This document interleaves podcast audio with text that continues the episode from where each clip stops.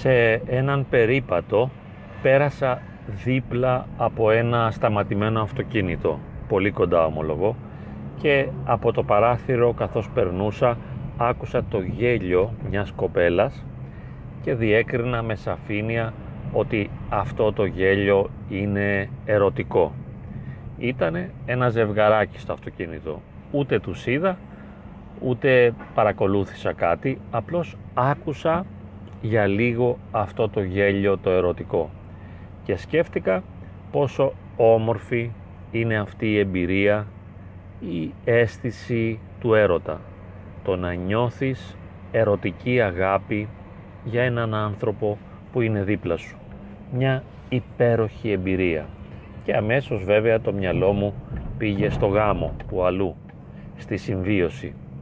Εκεί όπου τα πράγματα μεταμορφώνονται, μετασχηματίζονται, διαφοροποιούνται και δεν είναι πια το ζευγάρι στο αυτοκίνητο, στη φύση, να συναντήσουν ο ένας τον άλλον ύστερα από μια περίοδο μικρή ή μεγάλη, λίγων ημερών ή ωρών. Πάντως δεν υπάρχει η απουσία, δεν υπάρχει η έλλειψη και κατά συνέπεια στο γάμο δεν υπάρχει η ερωτική επιθυμία. Και όπως άπειρες φορές έχουμε υπογραμμίσει, αυτή η σχέση πλέον, η ερωτική, βομβαρδίζεται από άπειρους παράγοντες και βρίσκεται κάτω από τεράστια φορτία.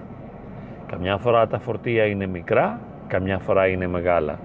Καμιά φορά οφείλονται σε ιδιαιτερότητες, σε αδυναμίες ιδιοσυγκρασιακές των μελών των σχέσεων, καμιά φορά είναι οι εξωτερικές συνθήκες.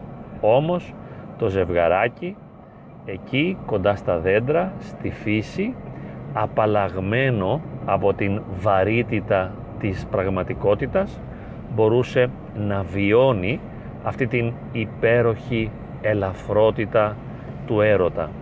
Αυτή τη σχέση απαλλαγμένη από οποιοδήποτε βάρος. Και σκέφτηκα μετά όλοι αυτοί οι άνθρωποι που είμαστε ιδιαίτερα ευαίσθητοι, ευάλωτοι, αγχώδεις κλπ.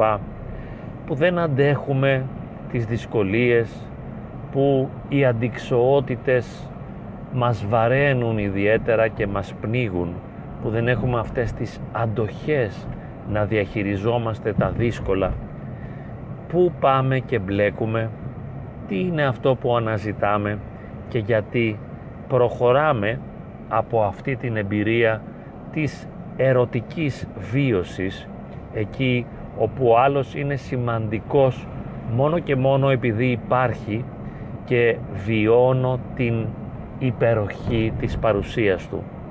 Γιατί να βιαζόμαστε άραγε ή να θέλουμε να οδηγήσουμε ή να επιτρέπουμε να μας οδηγήσει η ίδια η ζωή σε μια σχέση συμβίωσης και ακόμα πιο δύσκολα γάμο με παιδιά και κάτω από την επίρρεια και των συγγενών.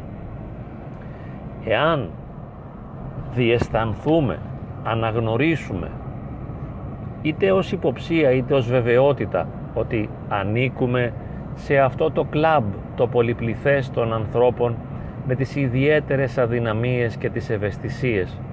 Γιατί να μην προφυλάξουμε τον εαυτό μας από όλες αυτές τις δυσκολίες; Θα μου πείτε, μα είναι τόσο υπέροχος ο άλλος, τον θέλω, χαίρομαι τόσο πολύ να είμαι δίπλα του. Και βρε αδελφέ, θέλεις να το χάσεις όλο αυτό, θέλεις να σταματήσεις να το βιώνεις, αφού όπως λες είναι πολύ όμορφο, είναι υπέροχο.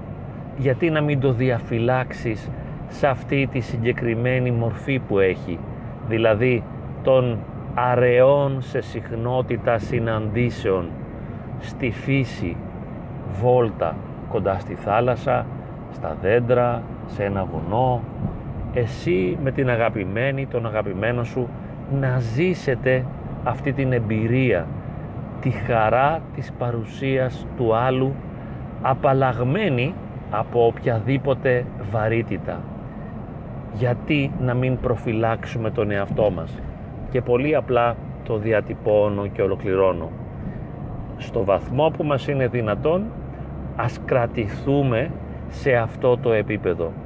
Ας μείνουμε σε αυτή την εμπειρική διάσταση του έρωτα ιδιαίτερα όταν είμαστε ευαίσθητοι και ευάλωτοι να μην προχωρήσουμε παραπέρα όχι μόνο στην τεκνοποιία στο γάμο και στη συμβίωση αλλά ούτε να αυξήσουμε την συχνότητα των συναντήσεων ώστε να διαφυλάξουμε την πολυτιμότητα αυτής της εμπειρίας του έρωτα. Πώς αλλιώς θα μπορούσε να γίνει.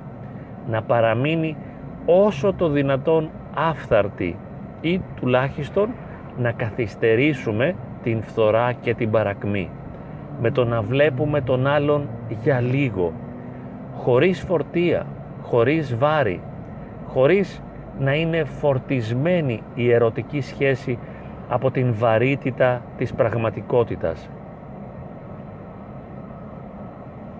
Γιατί να μην το ζήσουμε αυτό; Όλοι λοιπόν όσοι είμαστε ευαίσθητοι, ευάλωτοι, αγχώδεις, στενάχωροι και δυσκολευόμαστε στη διαχείριση των αντικσοοτήτων, ας σταματήσουμε, ας φρενάρουμε τη σχέση, να την παγώσουμε υπό μία έννοια, να μην την πάμε παρακάτω, να μείνει σε αυτές τις συναντήσεις τις ερωτικές απαλλαγμένες από οποιοδήποτε βάρος και μάλιστα αραιές, όχι συχνές. Θα τολμούσα να πω μία φορά την εβδομάδα. Δεν θα το κάνουμε ποτέ. Μία φορά το μήνα, ακόμα καλύτερα. Μία φορά στο τρίμηνο, υπέροχο. Να μείνει έξω και μακριά από το βάρος της πραγματικότητας. Να διαφυλάξουμε και να διασώσουμε την υπεροχή της ερωτικής εμπειρίας.